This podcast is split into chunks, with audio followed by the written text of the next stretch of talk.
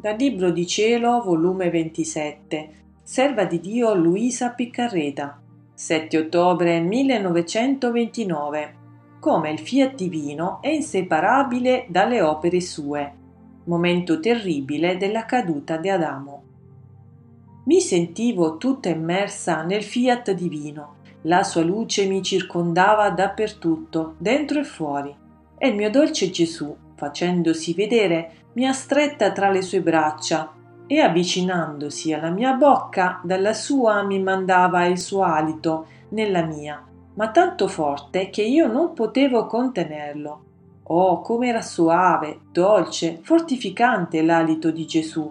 Io mi sentivo rinascere a nuova vita e il mio sempre amabile Gesù mi ha detto Figlia mia, tutto ciò che esce dalle nostre mani creatrici contiene conservazione e creazione continua. Se il nostro atto creatore e conservatore si ritirasse dal cielo, dal sole e da tutto il resto della creazione, tutti perderebbero la vita. Perciò, essendo la creazione il nulla, li necessita l'opera del tutto per conservarsi. Ecco perciò che le nostre opere sono inseparabili da noi e ciò che non è soggetto a separarsi si ama sempre, si ha sempre sott'occhio e forma una sol cosa, l'opera e colui che l'ha creata.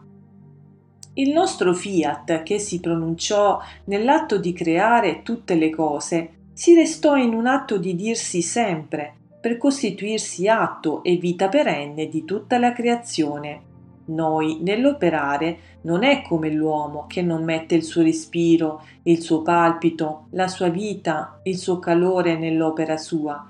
Perciò la sua opera è separabile da lui, nell'ama con amore invincibile e perfetto, perché ciò che si rende separabile si può giungere fino a dimenticarsi dell'opera sua. Invece noi, nelle opere nostre, è vita che mettiamo, e si ama tanto che per conservarla facciamo correre sempre la nostra vita nell'opera nostra e se vediamo pericolo come fu dell'uomo mettiamo la nostra vita per salvare la vita che è corsa nell'opera nostra.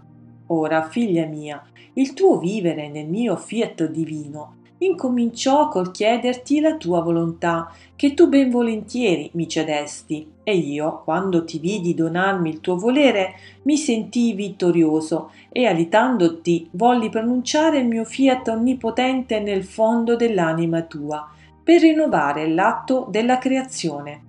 Questo fiat lo ripeto sempre, per darti vita continua in esso, e come si ripete, conserva te e mantiene la sua vita in te. Ecco perciò mi senti che spesso fiatandoti ti rinnovo l'anima tua e l'inseparabilità che sento e la mia volontà divina che mi fa amare con amore perenne ciò che abbiamo depositato in te. Ogni volta che si ripete il mio fiat, ogni sua verità che si manifesta, ogni sua conoscenza o parola che ti dice, è un amore che sorge in noi per amarti di più e per farsi amare. È il nostro fiat creatore e conservatore che amando la sua vita e ciò che ha fatto in te si pronuncia sempre per conservare la sua vita e la bellezza dell'opera sua. Perciò sii attenta a ricevere continuamente la parola del mio fiat, che è portatore di creazione, di vita e di conservazione.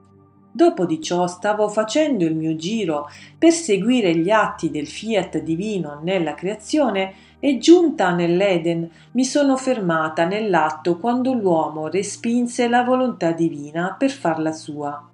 Oh, come comprendevo bene il gran male di fare l'umana volontà. Ed il mio amato Gesù, muovendosi nel mio interno, mi ha detto Figlia mia, Certo che fu terribile il momento della caduta d'Adamo, come respinse il nostro volere divino per fare il suo. Il nostro fiat stava in atto di ritirarsi dal cielo, dal sole e da tutta la creazione per risolverla nel nulla, perché colui che aveva respinta la nostra divina volontà non meritava più che il nostro fiat mantenesse l'atto continuo di creazione e conservazione in tutta la creazione, fatta per amor dell'uomo è data a lui come dono dal suo creatore. Se non fosse stato che il Verbo eterno avesse offerto i suoi meriti previsti nel futuro Redentore, come li offerse per preservare la Vergine Immacolata dalla colpa originale, tutto sarebbe andato in rovina. Il cielo, il sole si sarebbero ritirati nella nostra sorgente e ritirandosi la nostra divina volontà, tutte le cose create perderebbero la vita. Ma presentandosi il Verbo umanato innanzi alla divinità e facendo presenti i suoi meriti previsti, tutte le cose stettero al loro posto, ed il mio fiat continuò la sua opera creatrice e conservatrice, aspettando la mia umanità per farmi il dono legittimo che meritavo, tanto vero che si fece solenne promessa all'uomo, dopo la sua caduta, che sarebbe sceso il futuro Redentore per salvarlo, affinché pregasse e si disponesse a riceverlo. Tutto fece la nostra volontà e con giustizia teneva diritto su tutto. L'uomo, col fare la sua volontà umana, gli toglieva i suoi diritti divini, perciò non meritava che il sole le desse la luce e come la luce lo investiva si sentiva strappare i diritti della sua luce. Ogni cosa creata che prendeva e godeva erano tanti strappi che gli faceva. Se non fosse per la mia umanità, per l'uomo era tutto perduto. Perciò il non fare la mia divina volontà racchiude tutti i mali e fa perdere tutti i diritti del cielo e della terra. Il farla racchiude tutti i beni ed acquista tutti i diritti umani e divini.